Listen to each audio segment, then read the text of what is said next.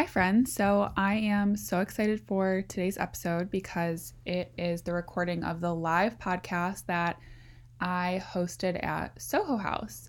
Um, in editing this back, I realized at the beginning is just a little bit fuzzy because people were not in their element yet. We were a little bit quiet, and don't worry, it gets better as you listen. So, so you know who you're listening to. I just wanted to jump on here quickly and kind of let you know.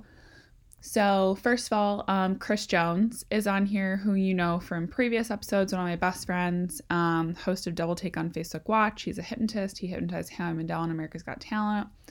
We also have on here Revealing Soul founder and medium Cindy Luffred, one of my close friends, overall amazing human, um, brings a lot of joy to people's lives. We also have stylist and endometriosis warrior Kourtney Thalgott. Um, and then uh, Kelsey Mazeski, who you may know as the Intuitive Swan, a former consultant turned health and wellness guru.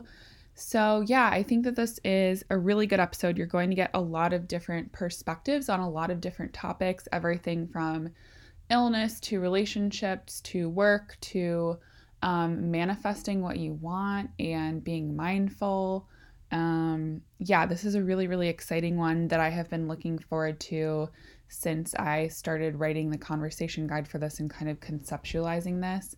So, yeah, I hope you enjoy it as much as I do. And now I will let us jump back into the live version. So, hello, friends, and welcome to In the Lymelight Live. I am so excited to be here today because I remember when I got asked to join Soho House, I was like 20 years old, and when you're 20 years old, you don't really know that there's a lot more to life than joining Soho House. So I was like 20, and I got the invitation, and literally thought I was the shit, um, which now I know I am not, but that's okay. So this feels really cool to be up here, especially with um, people that like now I'm genuinely like very very close with, um, that I admire a lot. So for the few people that don't know me, my name's Allie, and I used to run a PR firm here in Chicago, and then so I started my firm very, very young, um, around 20 years old, and then I got very, very sick, and nobody could figure out what was wrong with me. So at this point, I was essentially bedridden with no answers at like 21 years old, um, and then I started losing my memory and eventually a doctor at Northwestern helped me, um, and I finally got diagnosed with Lyme disease and multiple tick-borne infections. That's my exciting life. Um, and while it's been obviously a life-changing, like horrible experience that I'm still dealing with, it really helped me find my true passion in helping others um, with fundraising and advocacy. So over the past two years since getting diagnosed, I had to take a massive step back from work. Um, and I've dedicated most of my time to fundraising for a nonprofit called Global Lyme Alliance. So, in the past two years, I've raised about $350,000 for them, which feels very, very rewarding. Um, so, yeah, that's what that's about me. That's what I do. Um, and I think people don't realize that like something like Lyme disease can happen to anyone or like any chronic illness or mental health issue. So yeah, I went to Northern Michigan one time and came back with this. So that is my spiel, and that is what brought me though to these amazing people that I feel very lucky to be up here with tonight. So I know I already introduced Chris, but Chris um, was on America's Got Talent and hypnotized Howie Mandel into shaking hands. And he was the host of Double Take on Facebook Watch, let alone many other exciting things. Let me tap in real fast. Alex is my manager, my mom manager, and I performed at your post prom years ago. Do I look that old to be your mother? but your your dear sweet mother was in charge of like this programming event and she thought that I was special because she has a son named Christopher. Long story true. short, uh, she said, keep in touch with this guy. I was on America's Got Talent. I got all this interest from people saying, hey, come do my event. I was way over my head. And you said, hey, I have a PR firm. Maybe I can help you. And I was like, yes, please. you literally got me on Steve Harvey. You got me on the RedEye newspaper. You got me my TV show. And at some point during all this, you got Lyme disease. So Sure. whenever you have anything that I can do to help you, I'm there. That's why I'm in this room with you. Thank you. Um, all right, so tonight we are welcoming Revealing Soul founder Cindy, stylist and endometriosis warrior Kourtney, and um, former consultant turned, or future consultant again, turned Lyme warrior Kelsey Mazeski um, for a Q&A and a discussion. So now I'm going to let you guys say a sentence about yourself and introduce you. So Cindy, if you want to go first. Sure, I'm Cindy. Um, as Alex mentioned, I'm the founder of Revealing Soul. I'm also a medium and an aura photographer and healer. So, part of my work is to help connect people with their purpose, their passion in life, and help remove any blocks or obstacles into things that are preventing you from living like your fullest and best life. And I do that through channeling, which is connecting to loved ones or guides. That's kind of like my little secret hidden gift that I use to help help you in your life. So, yeah. Cool. Okay. Hey everyone. My name is Kelsey Mazeski. Um, I met Alex about almost a year ago. Um, I was diagnosed with Lyme disease two years ago, but um, I've had chronic health issues on and off for the past decade. Um, and after my Lyme disease diagnosis, I had to take um, a leave of absence from my job at Deloitte. But after um, my diagnosis, I started a blog called The Intuitive Swan, where I write about living a meaningful life beyond chronic illness and limitations in a sense. And um, I'm a yoga teacher as well, and I'm about to be certified to also teach and lead meditations. So I've come a long way in terms of um, wellness and accepting certain things. And her Instagram is great if you're starting meditation or needing some like little hints or tidbits. No, honestly, I love following her because sometimes I just need like uh, guidance on what to meditate on, and she has great insight into that each day. I think you've been trying to post her Yeah, lately, yeah, so I love it. Thanks. Hi, I'm Kourtney. Um, I was diagnosed with endometriosis in the past three years. Um, I struggled with it for since I've been 13 years old, and now I'm 29. It took me over 26 doctors to get a diagnosis, and it's been a really long journey. I also had to leave my job um, this past year after my second surgery and kind of found a new purpose. I've been a wardrobe stylist for almost a decade as well, and I wanted to combine those two things. I know fashion, I love it. I love, you know, styling my clients. I want hands-on styling experience for all of my men and women, but I've really focused heavily um, in the past couple of months styling women with chronic pelvic pain, endometriosis.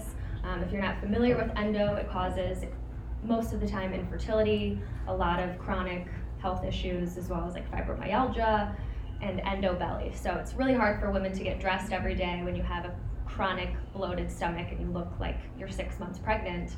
And I just wanted to help women get dressed every day, bring a little bit of light and joy into such a dark diagnosis. Um, there's a lot of accounts that are great for endo, but I wanted to bring a little fun into it and make getting dressed, you know, more enjoyable because it can be really tough when you're in the closet and nothing fits you.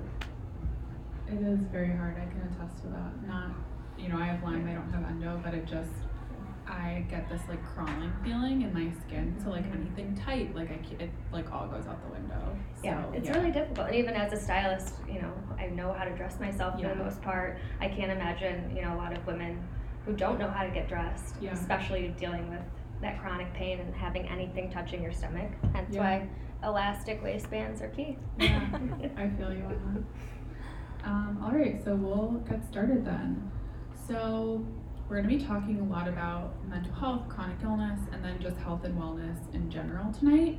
So I wanted to get started talking about mental health because that's something I think the five of us have discussed a lot um, casually and as we've just prepared for the live podcast tonight. So I know that mental health, it's like a very um, it's just a, a like a large word for lack of a better way of putting it and it can define so many things. So because mental health can encapsulate so many things what does mental health mean to you? And if anyone that feels comfortable answering this can answer this. So feel free I'll start because I didn't share this in the beginning, but one of the things that I think with mental health is is a lot of it's unseen, right? Um, and even if you feel like it's something that people notice, most people don't notice. We're all very like self-conscious, but most people don't. One of the things that I have um, is called trichotillomania. It's when you get so stressed you kind of pull your hair out, and uh, so it's something that most people don't know, don't even realize or see. But I think something like 40% of women get diagnosed with it in the United States. It's caused by stress. It's a pretty high number. Um, but mental health, because I've spent a lot of time working on this and because I have this disorder, is to me feeling most in alignment with myself. And that's changes from day to day. It can change from week to week, month to month, but that's something I'm always focusing on is what feels most aligned for myself in my body on this day, in this time.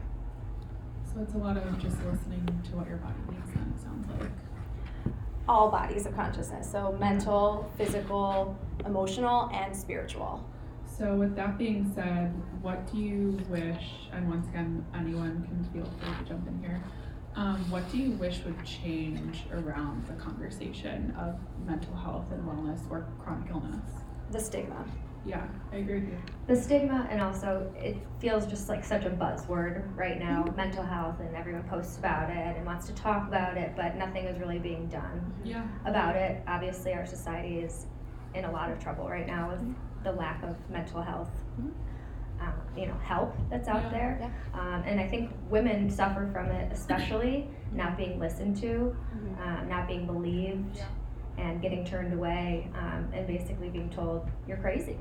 You know, we don't, you don't, we don't have an illness that people can see from the outside every day. You know, we don't have a broken arm, we Mhm. don't have, you know, things that are super visible. So I think mental health for women especially is really difficult um, to deal with, and it, it gets looped into not being believed.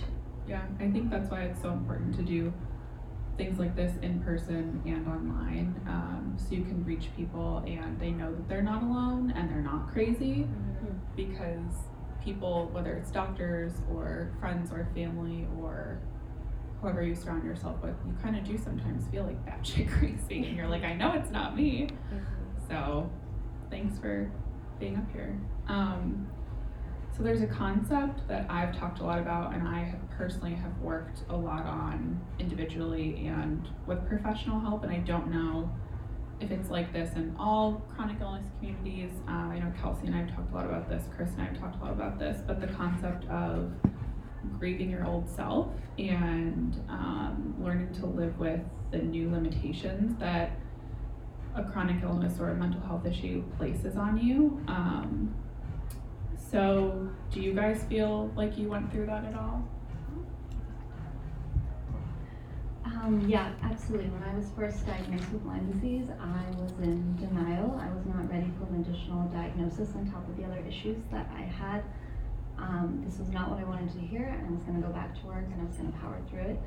But um, I reached a point where I finally came to terms that yes, I was so sick that I would need to leave. And you know, I think for anyone, whether you have a chronic illness or an acute illness, or you're completely healthy, it's always easier to kind of um, long for like the good old days or think that the past was always better than it actually was. And that comes down to you're kind of distorting the past, and in doing so, when you're thinking about the past like that, you're making your present moment a little bit more, um, you know, uncomfortable, and you're making your feel yourself not feel as um, accepting and present um, in your current situation. So it was hard to kind of come to terms with my new normal, but um, it's nice to have as something to put into perspective. But you know, if you can't be happy with what you have now, even despite all the circumstances and your limitations, then you know, Yeah. We're in a unique situation where uh, your mother is here. At some point, feel no pressure. I would love to hear from you. Don't torture Kelsey's There- mother. there's no pressure. Leave this poor woman alone who came here to support her daughter. hundred and ten percent. Let her enjoy her Aperol. During the, Nah, that's again, that's my mother. Um, so I was also, Cindy, I was thinking of you when I wrote this question, just because I think that this can also be applied to a much um, broader scale, to even like career changes. And you left a very successful career um, to start your own business. So that in itself is a huge transformation. So what was that like for you? Yeah, and as I was reading through your notes, I thought, oh, this applies to me. And then you put Yeah. that in there, and I was like, Uh-huh. yes, we're on the same Mhm. wavelength. Yeah, so I think your old self can also apply to previous dreams or ideals that you had. So I always had this dream that I would grow up, get a corporate job, get married, have kids, and then do this work on the side as a medium and channeling. Well, that didn't happen. So I uh, was working in the corporate world for 11 years and woke up one day and was just like, this isn't working anymore. And I always thought, oh no, I gotta meet this guy first. I gotta do it on the side. I can't support myself on this. And an acupuncturist was doing a session. I mean, she's like, well, that's a really limiting dream. And I was like, but that's my dream. What do you mean it's limiting? She's like, well, that doesn't allow for any other magic from the universe or any other expansion beyond you know what your one limited view is of how you can do this work. And so i went home and literally within a week i kind of decided i'm like no i'm going to quit my job and do this full time. And i was making like six figures like on the fast track like way up. And this was seven months ago. And now i haven't looked back since Yeah. since i quit. I mean but that was like a big conversation i had with myself about like my old dream. Like that that was so limiting and didn't end up being what was really you. yeah best for me. Yeah. So it was it was it's hard Yeah. Well, I give you a lot of credit 'cause I know it's not easy, but even since I met you in the spring, I mean, you're just like literally taking over the world. Um, so this kind of brings us into our next topic of intuition. Um, so I've been lucky enough to become close friends with Cindy over here, and who is truly an amazing human and um, has such a gift and has opened my eyes so much to energy because I and now we're gonna get a little woo woo depending on what you're into. But I have always been like very sensitive to energy and not really know like known what to do with it, and it terrifies me. Um, and then two years ago, I hosted a fundraiser with Ally Hilfiger, who credits energy and crystals with being a massive part of her going into remission. So I got into that, and then I started. Um, I met Cindy, and I think it's something like energy and how we feel and the energy we absorb from others. It's not talked about enough and how it impacts us. So I'm curious because I literally have an expert here. If you can explain to us why energy is such a big part of our day to day lives and exactly like how it impacts us. So it's recently been proven in. I'm gonna get sciencey for a moment and then get woo woo for a moment. So um, the science of it is it's been proven in quantum physics that we are made up of cells, which are made up of DNA, which are made up of atoms, and they've gone down to like the molecular level in atoms, and it's literally just made up of space. So we, everything you see in this room, are all made up of space, or in other words, energy. That's essentially what we're made up of. So it makes sense then that as you're interacting with people, or as you are having thoughts, or moving going throughout your day, you're sending constantly sending and receiving energy, whether you realize it or not. Yeah. So it's impacting you whether you want it to or not, and it's impacting you in a positive and negative way. That's why I truly believe in thoughts being so powerful, and I'm pointing to Kelsey over here because meditation is so important that your thoughts are literally attracting your future reality, so you want to attract in the positive things. And then your intuition is just a guidance on that. So it's basically like a meter that I believe everyone's born with that sort of, it, or shouldn't say sort of, that tells you whether something is like positive or negative or uh, good for you or bad for you. Uh, that's kind of what your gut feeling or intuition is measuring. So, Okay, love all that. And then um, I like how you spoke to intentions because I think when we become cl- it's only when we become clear about our intentions that we can realize the type of energy that we're sending out into the world. And I think our beliefs are um, important in terms of defining our intentions. And so once we understand like the feeling behind our intentions, we can then create new beliefs to kind of bring what we want into our life. So you have to know like the feeling behind that. And I think when your beliefs align with your intentions, that's when your intuition is at its full power. Yeah, Absolutely. Yeah. Got a lot to learn from you guys. we'll hang out one day and you'll be sick of us. Yeah. I get. I love the. I love the woo woo.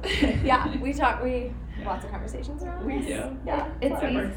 It's easy to get to feel down on yourself. Like, Yeah. Why me? Why me? And you live in that space, and it's just Just blame the planets, like I Right, and people are like, oh, you know, everything happens for a reason, and I believe in that to a certain extent, but I Yeah. think you really create your own destiny, as goofy as that sounds. I mean, Yeah. you really have to believe that there will be a cure. There will be, you know, a better day tomorrow. You will have a great, you know, future and a great career, and it's easy to get so sucked in by those negative thoughts that um, I love that you use meditation, and I'm definitely interested in digging deeper into that. Yeah, and to your point, Kourtney, that's something we will get into is like manifesting and manifesting your own energy and what you want and what you want for yourself because I think it's just important, you know. As a stylist, uh, do you feel like because you're making people feel comfortable in their clothing, which is making them feel comfortable in their skin, are they projecting a better energy? Uh, you want to talk about that at all? Yeah, absolutely. Um, I think your outward appearance has a much bigger effect than sometimes we even realize. Um, a lot of these women have gained 10, 15, 20 pounds. They don't feel like themselves anymore. They don't have the same body. Um, and if you can just get them into an outfit, it seems so trivial and small, but if you can just get them into an outfit that they feel not only physically comfortable in, but mentally, and some of these women don't want to go out and even leave the house because of how much they dislike their bodies after surgery. I mean, these women have hysterectomies, you go through IVF rounds, and all of these different hormones that are pumped into our bodies um, from this disease. And so it really does. It brings you back to this good energy when you feel good on the outside. Um, it's amazing what it can do for women's psyche. And I really enjoy, you know, meeting all these different women and getting to learn kind of their story and hoping to bring a bit of style and, and joy into their life too. Well, and as I've learned from my friend Carla, who's in the room tonight, uh, she's been working with me on like body language and just getting more comfortable standing. And she's even pointed out to me, like, I, I don't have those issues, but I still sometimes like hunch my shoulders. And she's like, stand up like a cute guy's walking by. And I'm like, oh, okay. And like, it really, like, she videoed me doing both, and, and it looks different. Like, I It look more confident. And so, it's like, small reminders. Yeah. Small reminders. Yeah. It's it's important. Yeah. something that gets overlooked when you're running to doctor's appointments or you're Yeah. focused on your job or you know you've got to get home and feed the dog. It's like these are the small things that if you could just tweak a little bit, starting in your closet or your wardrobe to help Mhm. you know your mental state, it makes a big impact. Yeah, because your mental and your physical and your emotional and your energetic body are what people are reading before you even have a conversation. Right. And I do um, a lot of closet edits and closet cleanouts for women too, who, again, they're not wearing something, it's not serving you anymore. The Marie Kondo effect a little bit. I've been, I was doing it before Marie Kondo came Okay. out, but it's okay. We'll let her have her Netflix. you're the original Marie Kondo. I mean, a little bit, a little bit. Still waiting on my Netflix special, but um, but it really, you with that. yeah, it's still, um, it's it's huge. And you're they're cleaning out these pieces that no longer serve them. They don't fit into it. They're waiting. You know, if I can just lose that five more pounds, I'm gonna hold on to these jeans. So as long as we can clear that out, it clears out their energy, their mind, and invest in something that you love and that fits. Yeah. I like that. It's important. Um, okay, so. Sorry. Transition. No. Oh, Can no, no. you will how much will it cost for you to come to our apartment and take out some of the stuff in my wife's book closet? Oh my I God. love her Are you unconditionally. kidding? Just something, just a few things. Just a few, Chris. couple. New energy. You, better watch out. You're gonna be yourself. sleeping I was the gonna say she's gonna do the same thing, and she's Yeah, gonna do the she's same gonna thing. Marie Kondo you. Yeah, yeah, you're gonna be Marie Kondo. She doesn't throw anything away. I have an amazing wife. Stacy's like, this is my apartment now. full- Yeah, She right. could wear a plastic bag and be, look gorgeous. She Period. is beautiful. Yes. All right. Yes. So Yes. Does Chris spark joy?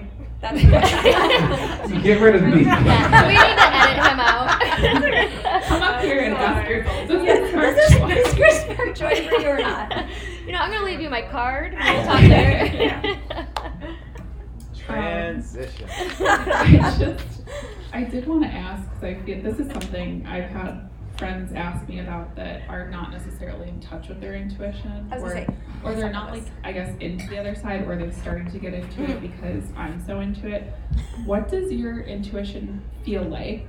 Number one, and number two, is there a simple way that someone can practice tapping into their intuition?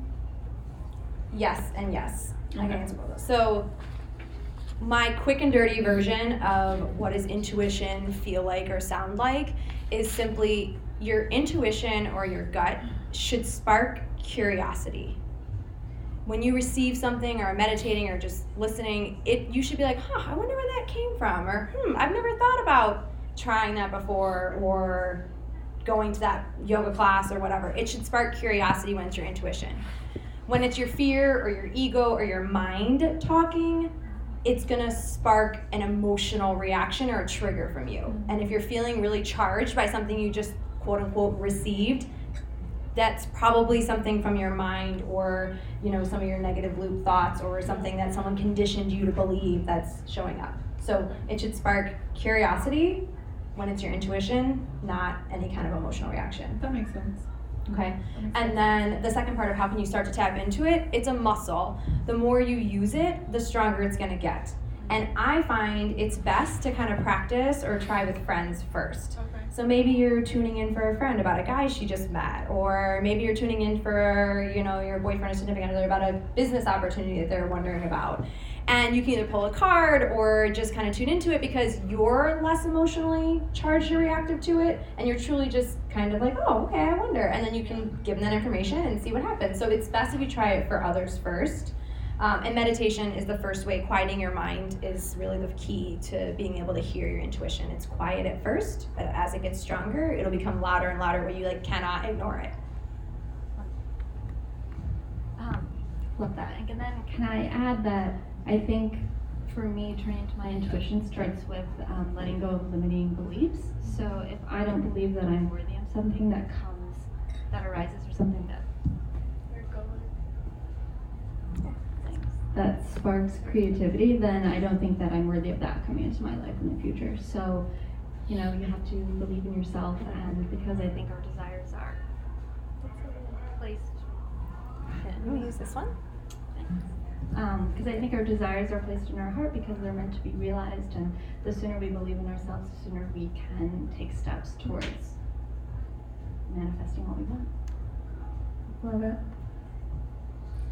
Um, so I think that also kind of plays into mindfulness, and I think we hear that term thrown out a lot, and I think we're all very mindful. Um, does mindfulness mean a certain thing to you, to anyone up here? So I think when most people think of mindfulness, it's about being um, aware of your the present moment and your relationship to your circumstances and everything around you, which is great because it's important to be present. But I think what people don't focus on enough is mindfulness is also about paying attention with care. So you, yes, you're in this present moment, and if you're feeling some kind of like negative emotion, okay, so be it. But allow yourself to feel that for the moment because when you pay attention with care, then you create this sense of ease and um, well being when you are treating yourself and others with kindness and compassion. And so think that's an important component that Yeah, absolutely. Um, let's see. Anyone? I think it goes back to also like the wellness piece of it, which I think mindfulness, wellness are similar. Basically, just aligning with your truth, whatever that is. That's what I and and mindfulness is you know kind of testing when something is presented to you or you have a decision to make or there's you know whatever's going on in your life is does this align with me? Yeah. Does it align with my truth? And just adding that extra like filter before you make a decision or before you go do something. That's what I that's what mindfulness mindfulness means to me. Don't force her to talk. There's no pressure. Um, again, I, I hate to bring her up, but my wife is amazing and she's a social worker and she gives me perspective. And she compliments me whenever I reframe a situation. Uh, if I'm late for something, she says, Oh, but look, you have more time to get dressed better. and uh, with Alex, when we, we, we've gone to these live events, people always remind you're like the, the mayor of the Lyme Alliance. Like everyone Yes. knows you, you raise so much money, everyone wants to be a part of your circle.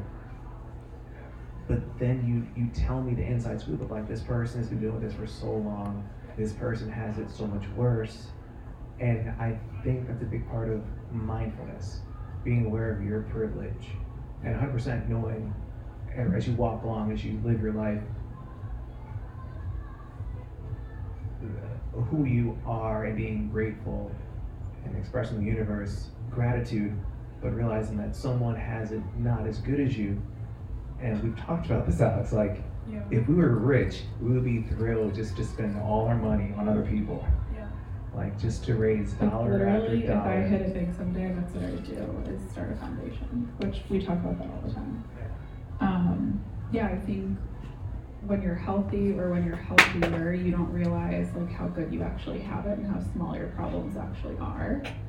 And then when you suffer with whether it's a mental health issue, depression, or a chronic illness or any kind of illness, you just turns your life upside down. Um, and you become really, really grateful for the small things um, that maybe you just like didn't even notice before.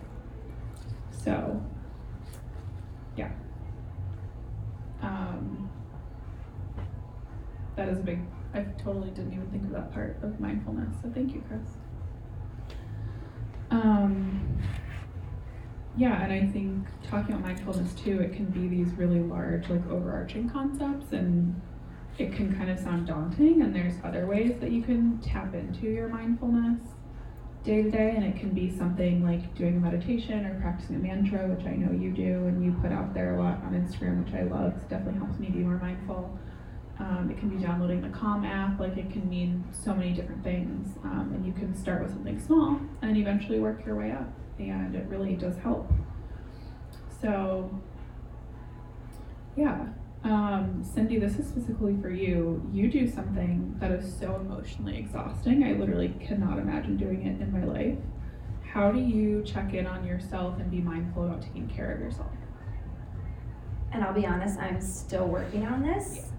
It changes as my business evolves and continues to grow. Right now, my practice is meditation every morning. I notice the days that I don't. I also meditate before and after every client. I mean, I meditate a lot. Uh, the other things I do are a lot of grounding practices. So, spending time in nature when it's not 20 degrees out, uh, taking baths, uh, sp- I really watch the energy of the people that I'm around. I noticed it was really hard when I still had my corporate job and I was working uh, Revealing Soul as a side business because my corporate job was so draining that it was really hard to get my energy up. And now I'm very picky about the people I spend time with and making sure they're not draining me and you know replenishing me. I also work with a lot of healers and get acupuncture like once a month. I have a remote energy healer that like works on me. I've been doing playing around with sound toning. Uh, uh, crystal like singing bowls are also great. I mean crystals. I kind of will try anything once and also have a lot of tools in my toolkit because yeah, it's a lot to keep my energy raised on a consistent basis. Well, if I'm ever draining you, just smack me. No, no one, Stop. no one on this panel has ever drained me. I think the biggest thing that I've learned is being mindful of just my own needs because I'm also like a giver. I say Yeah. yes. I want to please. I've always been a people pleaser, and I think just being mindful of saying no, Mhm. whether that is to your best friend or to a mm-hmm. colleague or even if it's your own mother once in a while. Mm-hmm. you just Yes. can only spread yourself so thin, Yeah. and I think that's been a really big lesson for me the past couple of years of finally accepting that I do have a chronic illness that you do have to step back mm-hmm. and say no once in a while, even if it hurts your soul a little bit. And Yeah. I think having that mantra of you know going back to you know something repetitive every single day mm-hmm. is so so important as well. Yeah. It's something I work on quite often. Boundaries are your best friend. Yeah. Should I say in the mic? Boundaries. Yeah. Boundaries are your best friend. Hashtag. Hashtag. Hashtag boundaries. Um, I also just wanted to ask you, and this is kind of random. So, as part of what you do, you do aura photography. Yes. So, if you see anything, I don't know if there's negativity in an aura, but if you see that, how do you work with someone to change that, or how can somebody work to change that negative energy in their life? Yeah, and so for anyone listening or in the room who doesn't know what an aura is, everyone, as we spoke earlier, has an energetic field, and that's also known as an aura. I have a special camera that takes a picture of that and spits out an image of that on top of a photo of you. So I read that photo, is what Alice was referring to. Uh, so yeah, sometimes I can see when someone's going through big healing, or if there's some murkiness in a photo, if someone's like really having trouble releasing something, or if something's not aligned in their life. And it usually comes down to just having a conversation about one, do they have awareness around what that is? I mean, like I can usually intuitively pick up on it being a medium, but it doesn't help me to just spit out to people like, well, here's what you need to do, and here's what's wrong. You some of that needs to come from their own awareness. Yeah. So that's the first piece of it. And the second piece of it is starting to shift it. But that's, I think we're going to get into this a little bit later, but Yes.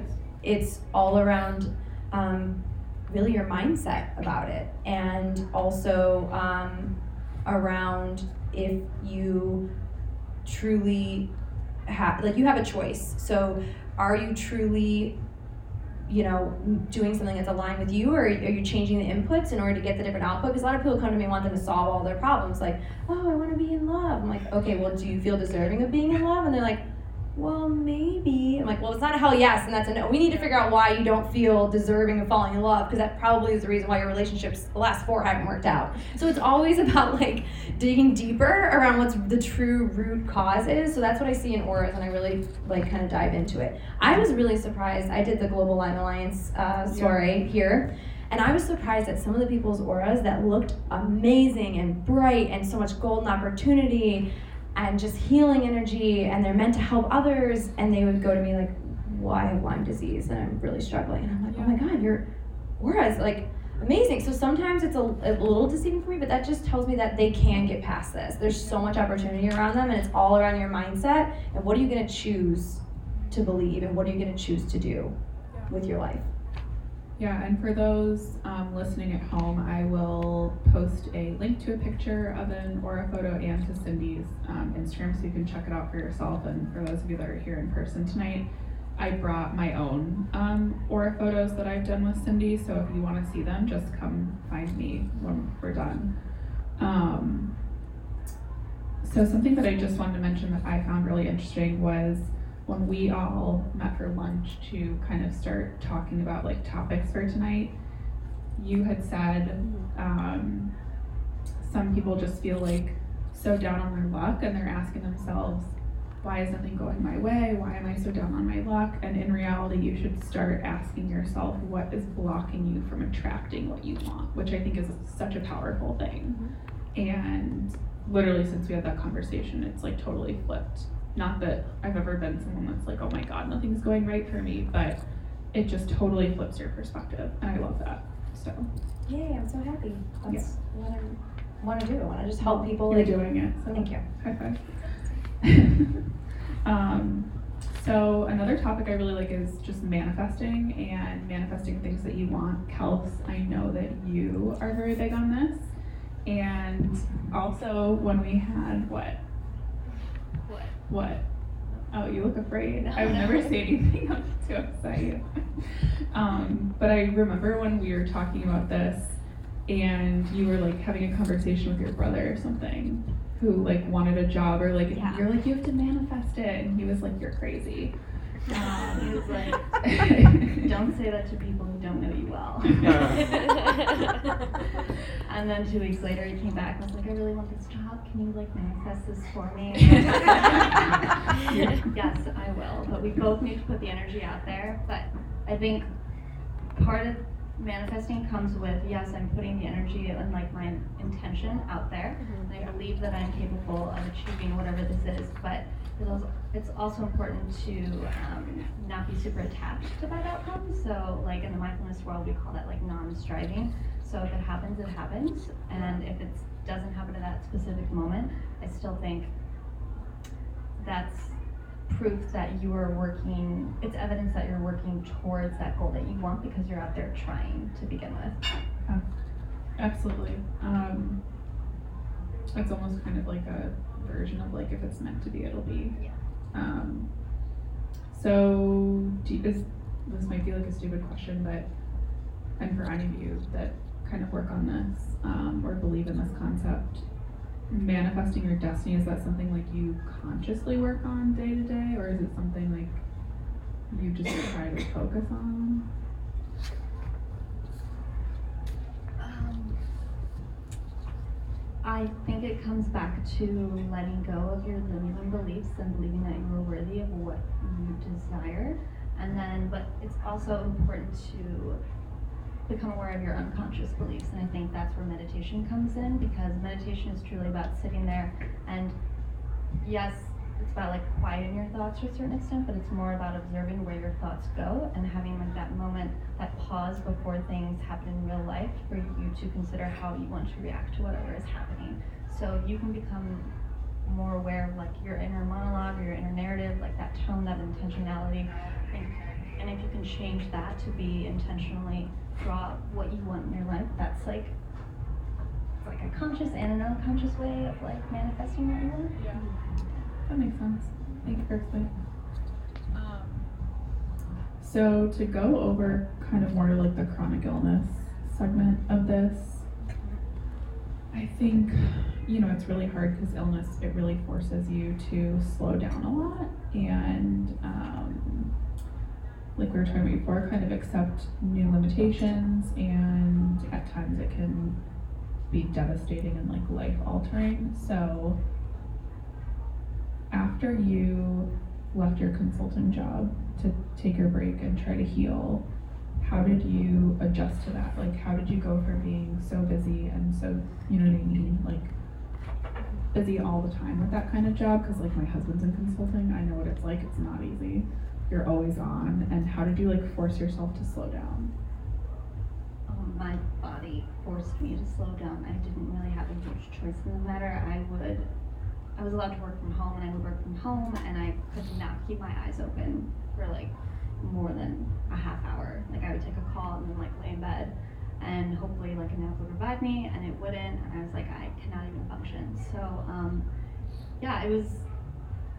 Um, it was initially a blow to my ego, but I've really, I think I've come a long way in terms of like transformations in this journey and thinking and realizing that um, these like pauses when my health requires my health becomes my main um, focus that it's not necessarily like a setback it's really just a pause. And um, i'm still on my way to wherever i am going. It's just taking me a little bit longer to get there than other people.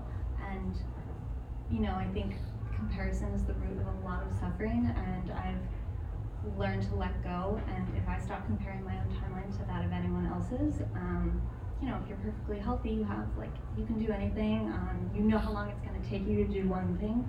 But when you're chronically ill, like life is super unpredictable. You don't know how you're going to feel the next day or how long it's going to take you to write 500 words. So um, yeah, it's just about accepting where you're at and making the most of it because I just feeling sorry for yourself. Not for doctors. One thing. Hello? Um, one thing that I really admire about you is that you took these new limitations and you formed this new identity and you didn't let your limitations stop you, that you just let them help you transform.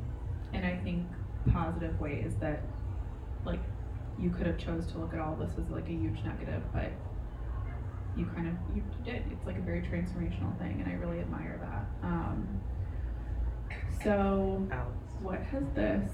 we we got more. Sorry, unhealthy people here. Yes. No, and I I sorry. have two questions coming down the line. I knew you would. I'm on your team. um, what has this new, like, what has getting in touch with this new side of you like taught you? I guess. And this is for both of you. Mm, I think I'm a much more, um, I'm more empathetic and compassionate, and I know that, you know, I look fine, but I laid in bed until five o'clock today, and Naps are key. yeah, Yeah. like you just never know what is going on with someone, and I've become a lot less judgmental and accepting, and like I try and ask people questions now about like, especially with other people with like chronic illnesses. I think it's important to say, yeah, you look great, but like, how are you really doing? So asking the questions that allow them to open up and tell you if they're willing to, be vulnerable and tell the truth of their experience at the time. but um, yeah, compassion and acceptance and just letting go. of Comparison have been big ones for me. And I think it's easy when people ask you, like, oh my God, how are you doing? And you're like, oh, I'm good, I'm fine, I'm fine, I'm fine. Um, but it really takes a lot to tell the truth and open up and be vulnerable and say, you know what, today I was in bed until 5 p.m. or maybe I have I'm on my fourth day of dry shampoo. I don't know. so just being vulnerable, I think, is was the one of my biggest obstacles with accepting that I have a chronic illness and that I'm not always going to be on, and that's okay. And I think relationships change, friendships have changed, and I think as you get older too, it kind of weeds out some of those people that weren't meant for you, Mhm. that bad energy, Mhm. and the ones who stick by you. And when you cancel plans and feel like a flake, and they're like, "Hey, it's okay. Like, text me when you feel better if you want to get, you know, coffee next week instead." And they don't make you feel bad about it. I think it's so huge, and um, it makes a big difference too. How do you practice, um, and I think your career is just like a major point of this, but how do you practice something that would like normally be a negative and like turning it into a positive, I guess? Because like you've built a career off of helping women feel their best when they're dealing with something, you know, that can be so detrimental to their lives. How do I turn it around? Yeah. I have a great therapist. yeah. um, I think it's key for all of us. No shame in that.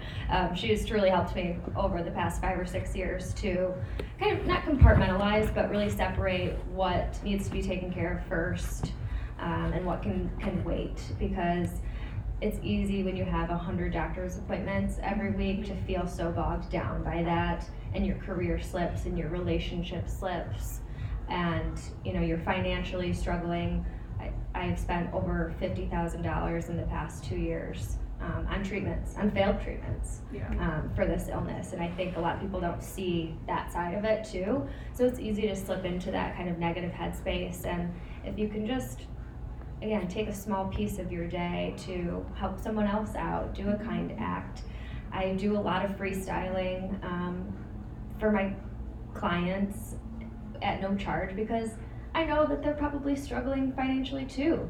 And I want to help them. I don't want them to feel like they can't come to me and ask something without feeling like they have to pay me. I, I never want them to ever feel like that. And I started this online community for that reason exactly. I want to, I talk to women from India with Endo, women from China, UK, everywhere. Um, and it's the same across the board for all these women. Um, they're in the same boat and um, it's great to kind of feed off of their positive energy too. I, I really thrive off of other people, and I think it's really key in the community to keep chatting about it and getting the word out there.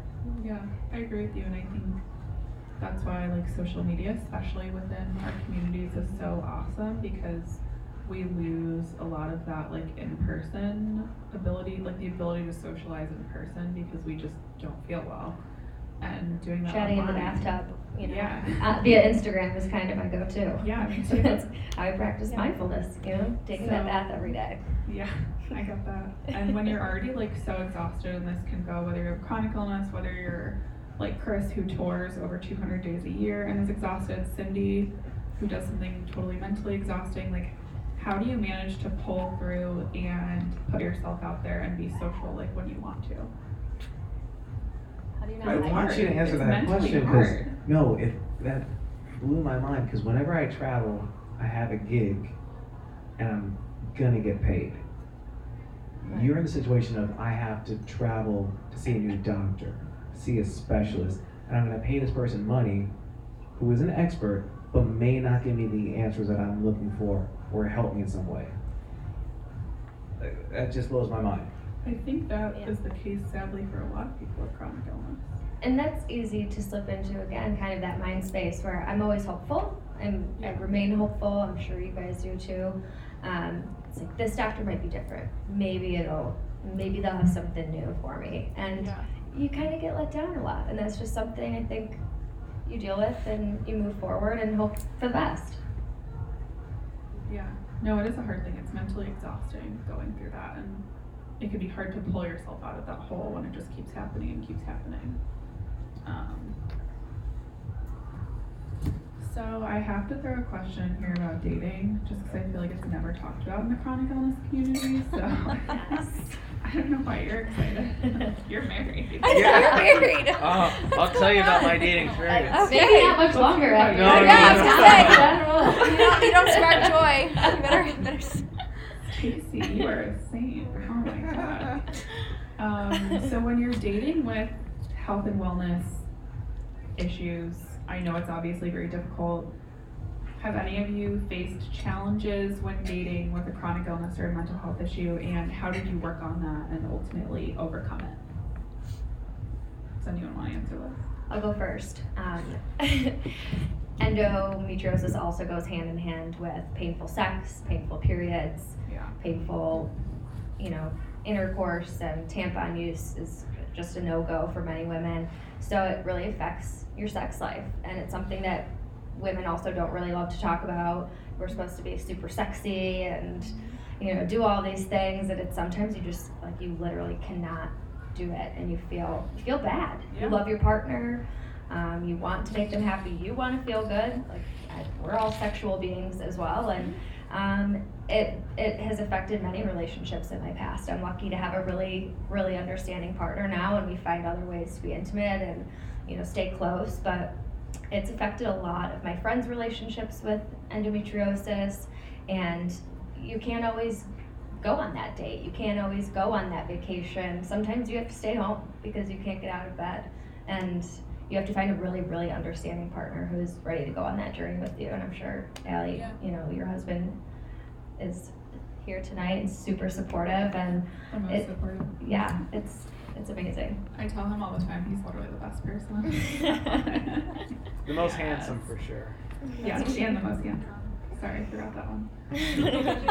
Yeah. Okay.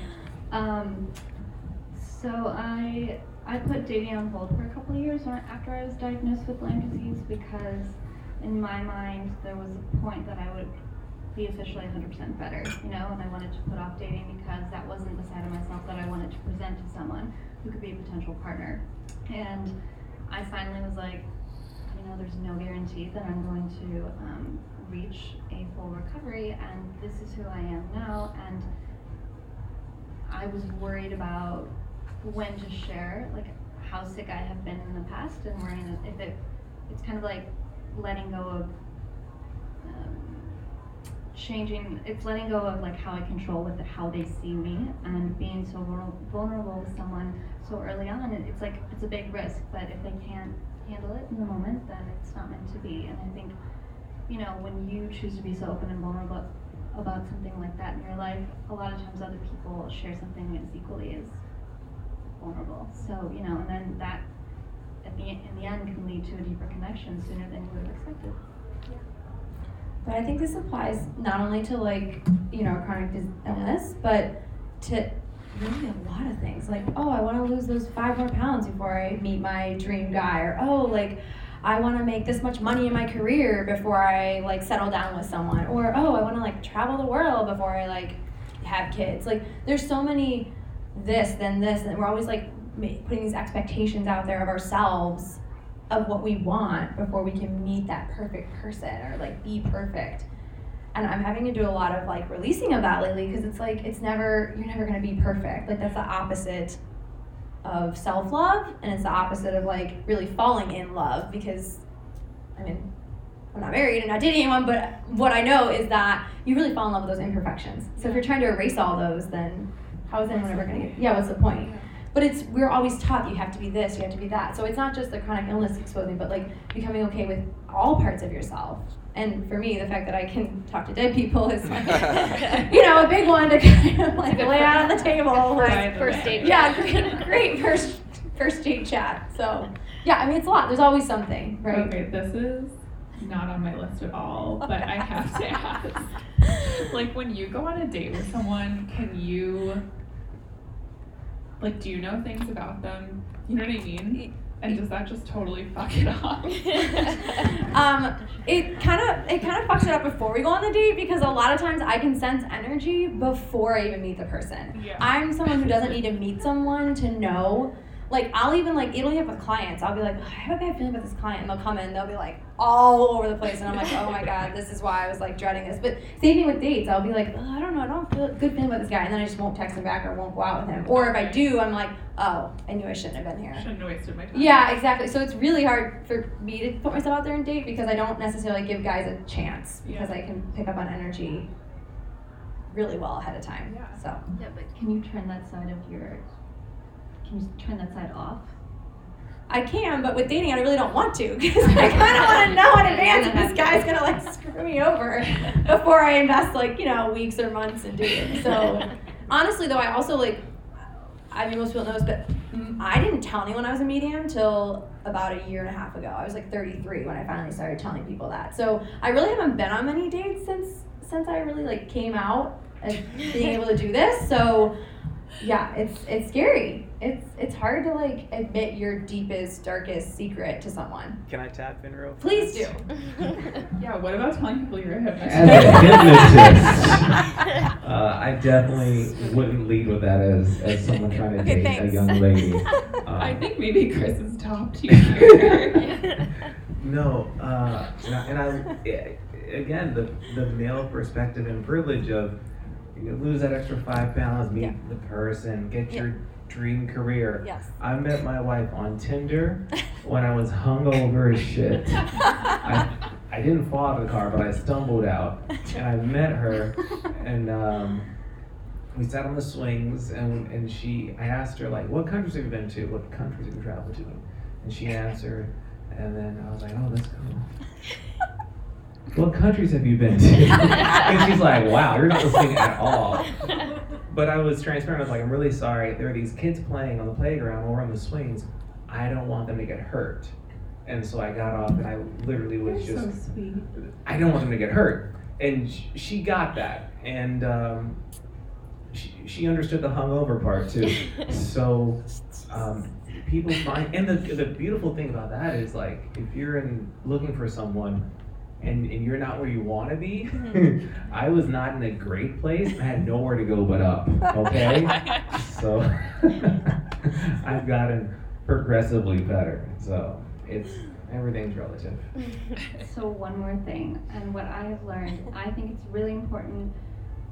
So, speaking of manifesting, I manifested my boyfriend, but um, it comes. I literally like last spring, I made a list of like all the traits I wanted in a partner, but then I would meditate on them and like visualize. But I would say that like I am kind and like compassionate and like empathetic and like intelligent, blah blah blah.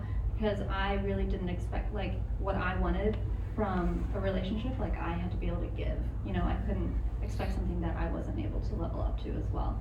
And I really think that was like a game changer for me. So I changed my intentions and the energy behind. I understood the feeling behind the things that I wanted, and like it, it happened. That's cool. So you just have to know what you deserve and what you want. And while we're back on the topic of manifesting, really quick, because I wanted to add this, that I totally agree with Kelsey. Of you need to get very clear, not just on like the traits and characteristics, but also the feelings you want to have when you have that thing. So mine recently has been a space, and I've been manifesting a space which has not appeared, and I've been like so upset. And I finally just got clear on what- what I wanted. I even found the perfect spot. It's at the Hoxton. They were like, nope, this room is to somebody else. Blah blah blah. So I go in this week, and because I'm joined anyways, and they were like, "Oh yeah, we have a small conference room now that you can book on the weekends or whenever you want, 24/7."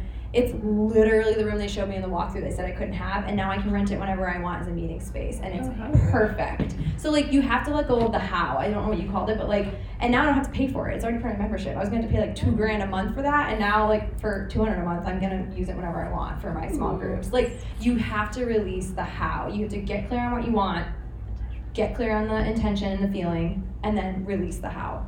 And know that if it's something that you're still not receiving, you probably just still have a lot of resistance around it, like me with men. But if it's something around your career that manifests like every day, I have something new coming in, you just know you have low resistance to it. So just give yourself time and patience with it. That makes sense. So mm-hmm. releasing a lot of, also releasing a lot of control aspects mm-hmm. in that as well. I would feel so hard with that. I know. like, are you sure you have to do that? I'm positive you have to do that. 100% positive. Yes. Difficult.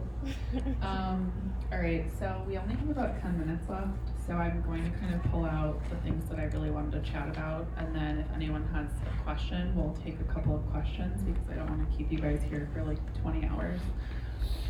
So, something that I really struggle with is not so much the judgment from others, but I guess like the comments and like, you know, I was at something last month and someone, you know, came up to me and they were like, oh, so you're better now, right? And I was like, do I look better to you? And, or it's like, oh, how are you not working? Like, why aren't you working? And I'm like, because I really can't. Um, also, I have like a very abnormal job. I do TV development with Chris, so people just don't get it anyway, which is fine. but I think that dealing with judgment, whether it's like with a chronic illness or around like a career change or something that somebody just doesn't understand, can be so difficult and so frustrating. And it's exhausting and taxing, and I think people don't mean to be insensitive. Um, it just like they are. So, how do you guys handle those types of conversations? I try to combat it with just trying to educate them. More knowledge. I, I truly believe knowledge is power, and there's a lot of ignorance, especially when a topic of like infertility comes up or pregnancy. Um, it's just as long as you can just provide a little bit more knowledge to these people, I think it helps quite a bit. So I try to combat it with that. And I get this all the time. My family does not understand what I'm doing. I talk to my mom and she's literally like, "Oh, it's so nice you get to do what you want for a little bit in between careers." Oh my god. I'm like, okay, uh, thanks for that. Or like at the family dinner table over Easter, everyone was like, I can't believe you charge for what you do. I'm like, well, like you pay for music, you pay for concerts, like you pay for other like experiences. Why would you not? Why would it not be okay for me to charge? But some people were like really.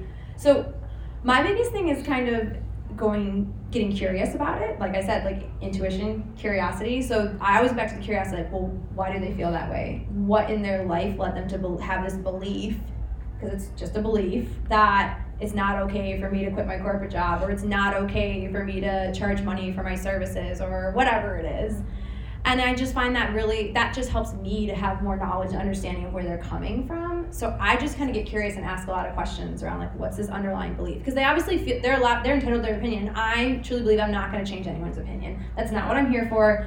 That's not what i do in my in my sessions. Like i'm not here to change your belief about what i do. I know what i do and i know it's real. Doesn't that's not what i'm here for. I'm here to help you but I'm not here to change your beliefs. So even in conversations with family and friends, same thing. I'm not here to change your beliefs, but I'm curious, why do you feel that way? Yeah. And sometimes I find people, it does help them to kind of like see the other perspective and yeah, I mean, helps to uncover what's really going on and hopefully help to let them see like they have a limiting belief around this. Yeah. Maybe help shift it. Hasn't happened with my mom yet. Maybe Maybe. Thanksgiving. Maybe, maybe, or the, yeah, maybe Thanksgiving. Holidays are coming up. Great table talk. Um, Better than politics. I like the educational aspect as well. I asked someone, would you like, I'm happy to tell you more about Lyme disease or whatever it is. If they say yes, great. If not, I respect that. And then when there are the people who I'm like, God, I really wish they would ask me how I'm like really doing or feeling, and they don't, and they continuously don't. I'm learning that like it's not them that's creating that disappointment. It's literally my own like expectation of what I want from them, and I just need to accept that like I don't need to put that out there and that my happiness is dependent upon like the other people who ask me how I am or um, actually tuning into my own feelings and doing whatever I need to do to kind of you know align my mind body and spirit so just letting go and of your own expectations of people Yeah. Healthy person question. Uh, that was a joke. Alex and I have talked about this a great deal. Like, she'll ask me about uh, the career I want to have and like the next step, and I go, "Oh, how are you feeling today?" And then she was like, "I'm fine." How would you like to be asked, "How are you feeling today?" Good Or, question. or what can I do to help?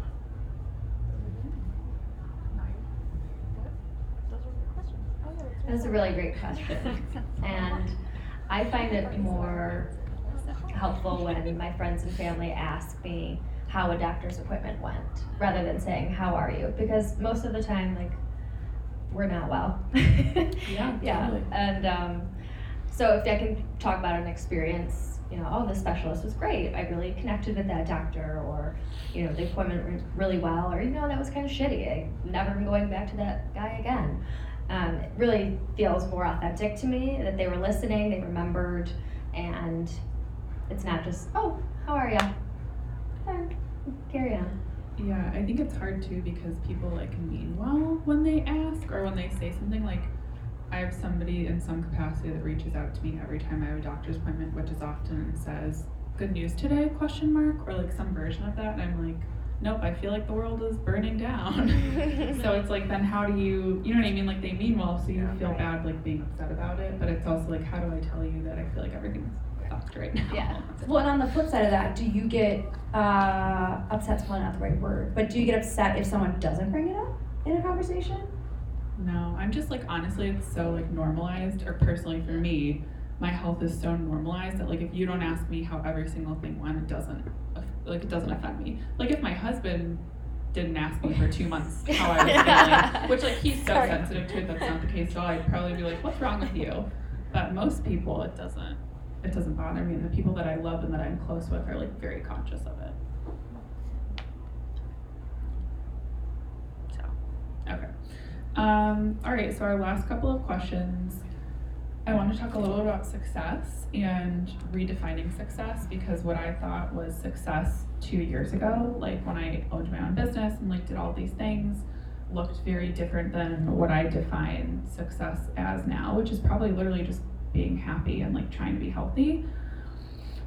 So, since we've all kind of had to reframe our lives to fit, whether it's a career change or an illness or um, something along those lines, how has your definition of success changed? Mm, I think we live in a society where we're conditioned to believe that um, productivity and busyness is a representation of success. And being chronically ill has made me reassess that. And now I make like what I like to call mindful decisions. So I'm like, is dedicating my time and energy to this task going to like bring me joy or get me to where I want to go? I'm not just saying yes to say yes, especially when um, yeah, so saying no is really important to that. And then I've been mulling over this this week, and I posted about on Instagram how I think um, like success is also about living your life with integrity.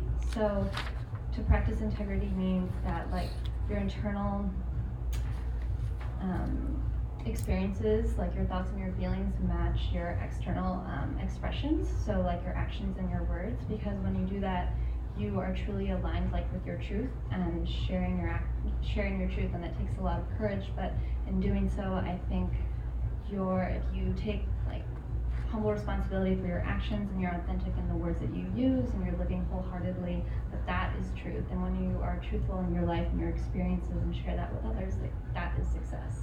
Yeah, I agree with you.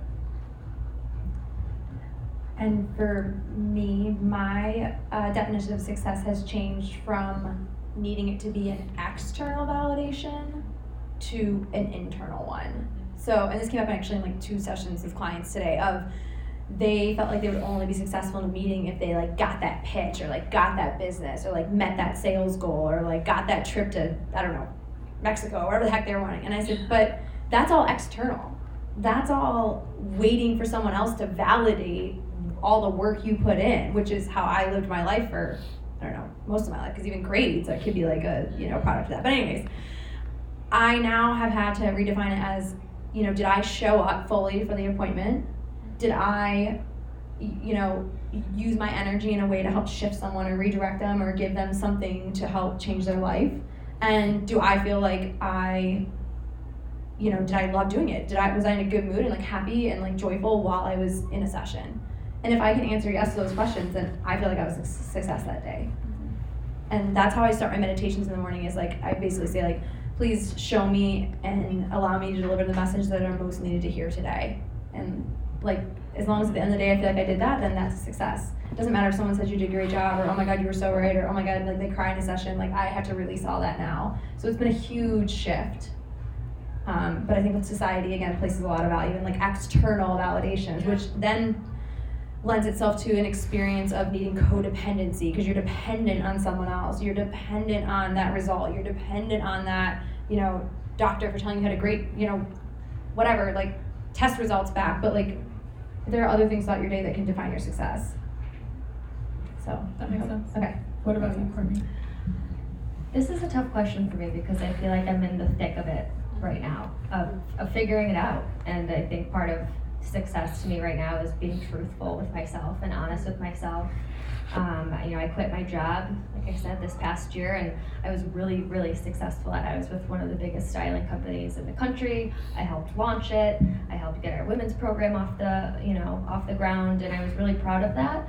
And having to step back um, mentally and mostly because of the physical ailments um, really knocked my ego a lot. Yeah. I was always one of the top salespeople, and I pride myself on that. And trying to refocus what that success means to me right now has been really challenging, to be honest. Um, Yeah. Kind of figuring out who I am again. I'm 29, and I really want um, to be successful in my career and be a good human and see, call my family more, and even just so small things of like, if I can call my granny and talk to her for 10 minutes a couple times a week, that is a small bit of success for me. Mm-hmm. So rather than on a larger scale of big sales numbers and commission and winning those trips to Mexico mm-hmm. and all of that, um, you know, small successes, even just going on vacation with my family, my parents this summer, and not looking at my phone and checking my work email. that was huge. So Yeah. those small wins, I have to mm-hmm. take them as, as they come and not put so much pressure on myself. Yeah, it's. I like that point because I think we overlook all the little wins that add up into these larger things, and we need to be like more in tune with that and proud of ourselves, you know, for even the smallest things. Success for me, it, it definitely changes. Um, my mom passed away during one of the, the highest points of my career. I was on national TV, and when I'm literally drinking champagne with these celebrities, I know my mom is, is getting sicker and sicker with cancer. So, a few after she passed away, I I sold the house that we bought together, and I had a check for seventy grand. It was profit. It was mine after taxes. I'm literally holding a check for seventy grand, and I'm like, I would give this up right now for one more day with my mom, without blinking an eye. So as I'm 33 and I can't run as fast as I used to run in high school. You're still a baby. I'm still the baby, but like I'm bald. uh, yeah. What is Babies are success? bald. Success. You're still cute Yeah. though. I'm, They're still I got cute. big Cute. teeth. They're I still look like cute. Drake. Uh, skinny Drake. Uh, He's dating Kylie Oh Jenner now. good As for today. him. He is? As He's gonna today. live Oh with something my! I'm real not up. I'm Breaking not up on news. the. Stop I'm it. not up on the Whoa. trends here. Seen together. I'm last- really disappointed in myself for how much I just my eyes got wide. I know. with. It's the best thing I've heard. Okay, sorry, guys. No, it doesn't Sorry, keep Drake. keep going. No, I, I think success now is honestly having routine. Like in the military, and I've never been, they make their bed. I'm not the military, so let me just point that I was out. like, you have Wow, that's layered to that. Five, I was ten, there. I'm like, what do you have 150 time for that with all this? I forgot my gun, guys. Can I borrow your gun? Uh, no, they make their bed every morning. They make their bed because if you go to your bed and you've had a horrible day and your bed's made, you're like, all right, I did this one thing. To me, success. Oh, I'm sorry, I'm just picturing you as a military. success is making Alex cry with comedy, or uh, going home to a bed that's made. I literally said to Chris this week, we're working on a development project together, and I was like, if it literally was my life or you taking directions, I would be dead. 100%. Because I don't take You, directions. you could not Oh, last in the worst. military. You could not last. Sorry. But his bed would be Oh. awesome. That would you be have a year. So confused and I love it. Reset. Um, okay, last thing, and then if anyone wants to ask a question, the floor will be open. So. Do you want me to read it for you? No, no, it's okay. oh, God. Um, So we've talked a lot tonight about changing the narrative in our head and re- stop laughing. You're gonna make me laugh. Oh my god. and redefining success. And um, I'm only talking to you because you and I were just having this conversation. I mean, anyone can answer this, but I'm using an example specific to you that you had recently seen another medium, I think, with like a similar gift to you. Yep.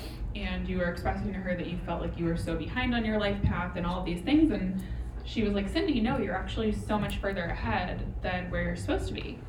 So I think that's an interesting thing to think about. Um, that we all feel like we should be hitting like these certain like milestones at certain points in our lives, and in reality, we could be so much further ahead than we even know. So, how have you worked at all to like change that narrative in your head? And this also is open to anyone. If you, you know, on this path to redefining success um, with these like life changes and things you've had to adjust to, how have you readjusted that narrative in your head? Yeah, so a little background. I had been asking her about relationship, the medium that I was seeing, because I also see a medium, just like I feel like a doctor goes to a doctor. I also go see a medium to get insight into my life. Um, yes, I can do it for myself, but it's hard to get my mind to quiet down sometimes when it's for me, so I go to someone else. So, anyways, uh, I was asking her about relationships and my career, and um, she was tuning in and said, "Well, according to like your blueprint, which is like the path that you sort of loosely lay out for yourself before you come into a lifetime, she's like, you're actually ahead." So sorry, can we just backtrack for a Yes. second? And this blueprint, is this something like before you're born that you like talk to God about, or what's the situation here? Yes. Okay. It's like I call, uh, or I believe that we all come into uh, our individual lifetimes to learn specific things, and I call those things blueprint items. They're not just experiences. So you can have like hundreds of experiences, thousands of experiences throughout your lifetime, but a blueprint item is like are like big ticket things that you want to come into this lifetime to learn. So I call them blueprint items. And basically, no matter what, you can't miss it. Doesn't matter what choice you make or how you live your life or whatever, you can't miss it. It's going to be presented for you. It'll continue to be presented so you can learn this lesson or learn this like thing in your life. So uh, that's kind of where I believe that you can't make any wrong decisions because what's meant for you Yeah. will find you. And I agree with you on Yeah. So, um, for my one of my blueprint items was about really stepping into my purpose and telling people about what I can do and who I am. Yeah. And I started doing that around, like I said, I think 33 and quit my corporate job a year later at 34. Like literally a year after I started telling people I was a medium, I quit my corporate job to do this full time. That's insane Yeah. how fast that went.